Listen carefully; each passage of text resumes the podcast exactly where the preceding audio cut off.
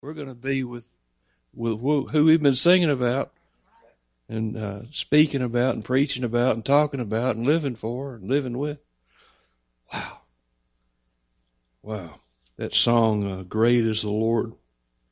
He is faithful and true. And by his mercy, he proves he is love.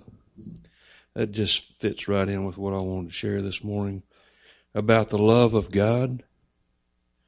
Uh, I wanted to read something by Thomas Vincent, the Puritan pastor back in the sixteen hundreds.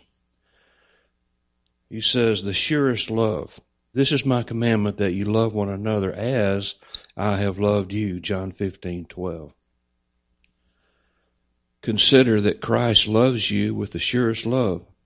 Some friends may love you for a while, with some kind of strength and ardency, and with such differences, but such differences may arise between you as shall soon weaken and cool their love, and of friends they shall prove strangers. Yea, become enemies to you, or if their love does abide, it is not sure, because they may not abide. If their love die not, if their love die not whilst they live, they may soon die, and then their love is at an end. But the love of the Lord Jesus Christ unto you is the most sure love. If he begins to love you, he will continue to love you. If he loves you once, he will love you to the end. Or rather, without end. The love of Christ is not subject to mutations and changes like unto ours. If you lag in your love, he will not fail in his love. And though you offend him, he is not irreconcilable. He may indeed, upon unkindness on your side, withdraw the manifestations of his love for a while, but he will never wholly remove his love from you. The love of Christ admits no changing, knows no ending. Amen. That's all one sentence, by the way. Those guys knew how to use semicolons. Christians, what Christians, what motivate, what motives can you find in any person or anything in the world which you have seen comparable to those which you have seen in this Lord Jesus Christ? Though you have never seen him, he is a person most amiable in himself. His greatness, his holiness, his wisdom, his faithfulness, his fullness, his kindness do make him shine with an admirable luster. His relation to the Father and the love which the Father bears to him. His relation unto you, being your shepherd, your captain, your teacher, your advocate, your sovereign, your benefactor, your brother, your husband, and your redeemer. Amen. Okay, so in relation to that, I wanted to read Isaiah fifty-five, if you care to turn to that in your Bible. Isaiah fifty-five, verse one, Ho, everyone that thirsteth, come ye to the waters, and he that hath no money, come ye, buy and eat. Yea, come, buy wine and milk without money and without price. Wherefore do you sp- spend money for that which is not bread, and your labor for that which satisfies not? Hearken diligently unto me, and eat ye that which is good, and let your soul delight itself in fatness. Isn't that wonderful? Let your soul delight itself in abundance. Incline your ear and come unto me. Hear, and your soul shall live, and I will make an everlasting covenant with you, even the sure mercies of David.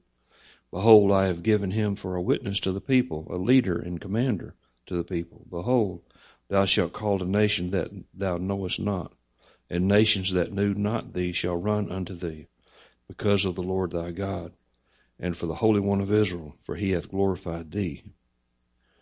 Seek ye the Lord while he may be found. There's the call. Seek ye the Lord while he may be found. Call ye upon him while he is near.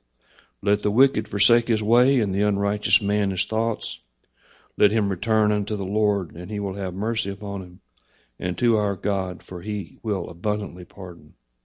For my thoughts are not your thoughts, neither are my ways your ways, saith the Lord. For as the heavens are higher than the earth, so are my ways higher than your ways, and my thoughts than your thoughts.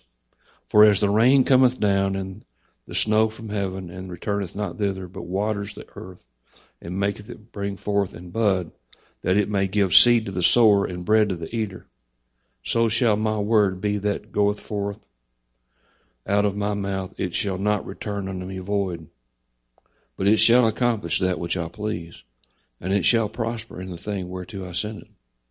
For ye shall go out with joy, and be led forth with peace. The mountains and the hills shall break forth before you into singing, and all the trees of the field shall clap their hands. Instead of the thorn shall come up the fir tree, and instead of the briar shall come up the myrtle tree, and it shall be to the Lord for a name, for an everlasting sign that shall not be cut off. So, you know, I'm thinking that um, these verses here, nine um, and eleven, where it talks about uh, his ways are higher than our ways, and his thoughts our thoughts, and his word will not return unto him void, probably relate uh, to verses uh, one and two and seven, dealing with the offer of the call, the author, the offer of salvation. And uh, is there any greater expression of God's love than than salvation for us? I mean, wow, you know that's uh, that's got to be the pinnacle. And so he he he makes that offer. We should we should receive it and believe. Um, when you consider the love of God, what comes to your mind? What comes to your mind when you consider the love of God? We need to be considering the love of God. It's out there. Okay. Comfort, peace, security, love for others, grace and mercy, heaven, Jesus and the cross, humility, joy, forgiveness. How many others are there? Limitless. We need to consider these things. Consider the love of God. Let the love of God fill our hearts today. It'd make a difference, I think, in how we live today, if the love of God is controlling us, is is is our heart's desire to know him and his love and his ways. Let us be ever thankful for the love of God. Lord, uh, we're thankful. We thank you for the cross. We thank you, Lord, for that amazing expression of your love for us, Lord, that your Son, Jesus, died on the cross for our sins, Lord, rose again, and is coming again, Lord, to receive us, where we will behold your glory forever, Lord, and sing praise unto you forever. And we know that day is coming so soon, Lord. Many are already there, Lord, with you. We long to be with them. Lord, we ask that you would do a saving work, Lord, on this earth, that you would bring many more, Lord, into the kingdom. Our family members and friends and folks we know, Lord, we need Jesus. Lord, we pray that there would be a great outpouring of your Spirit in these days, and an awakening, Lord, to the truth, Lord, a repenting of sin and a believing on the Lord Jesus. We just pray, Lord, that you do a mighty work in our day, in our country. Lord, we need you so desperately. Lord, we pray that you would use our church, Lord, as a lighthouse. Continue to help us, Lord, to be what we ought to be, in order, Lord, that you would be glorified in this life. And, Lord, we look forward to that great day when we're with you forever. Thank you for your love in Jesus' name.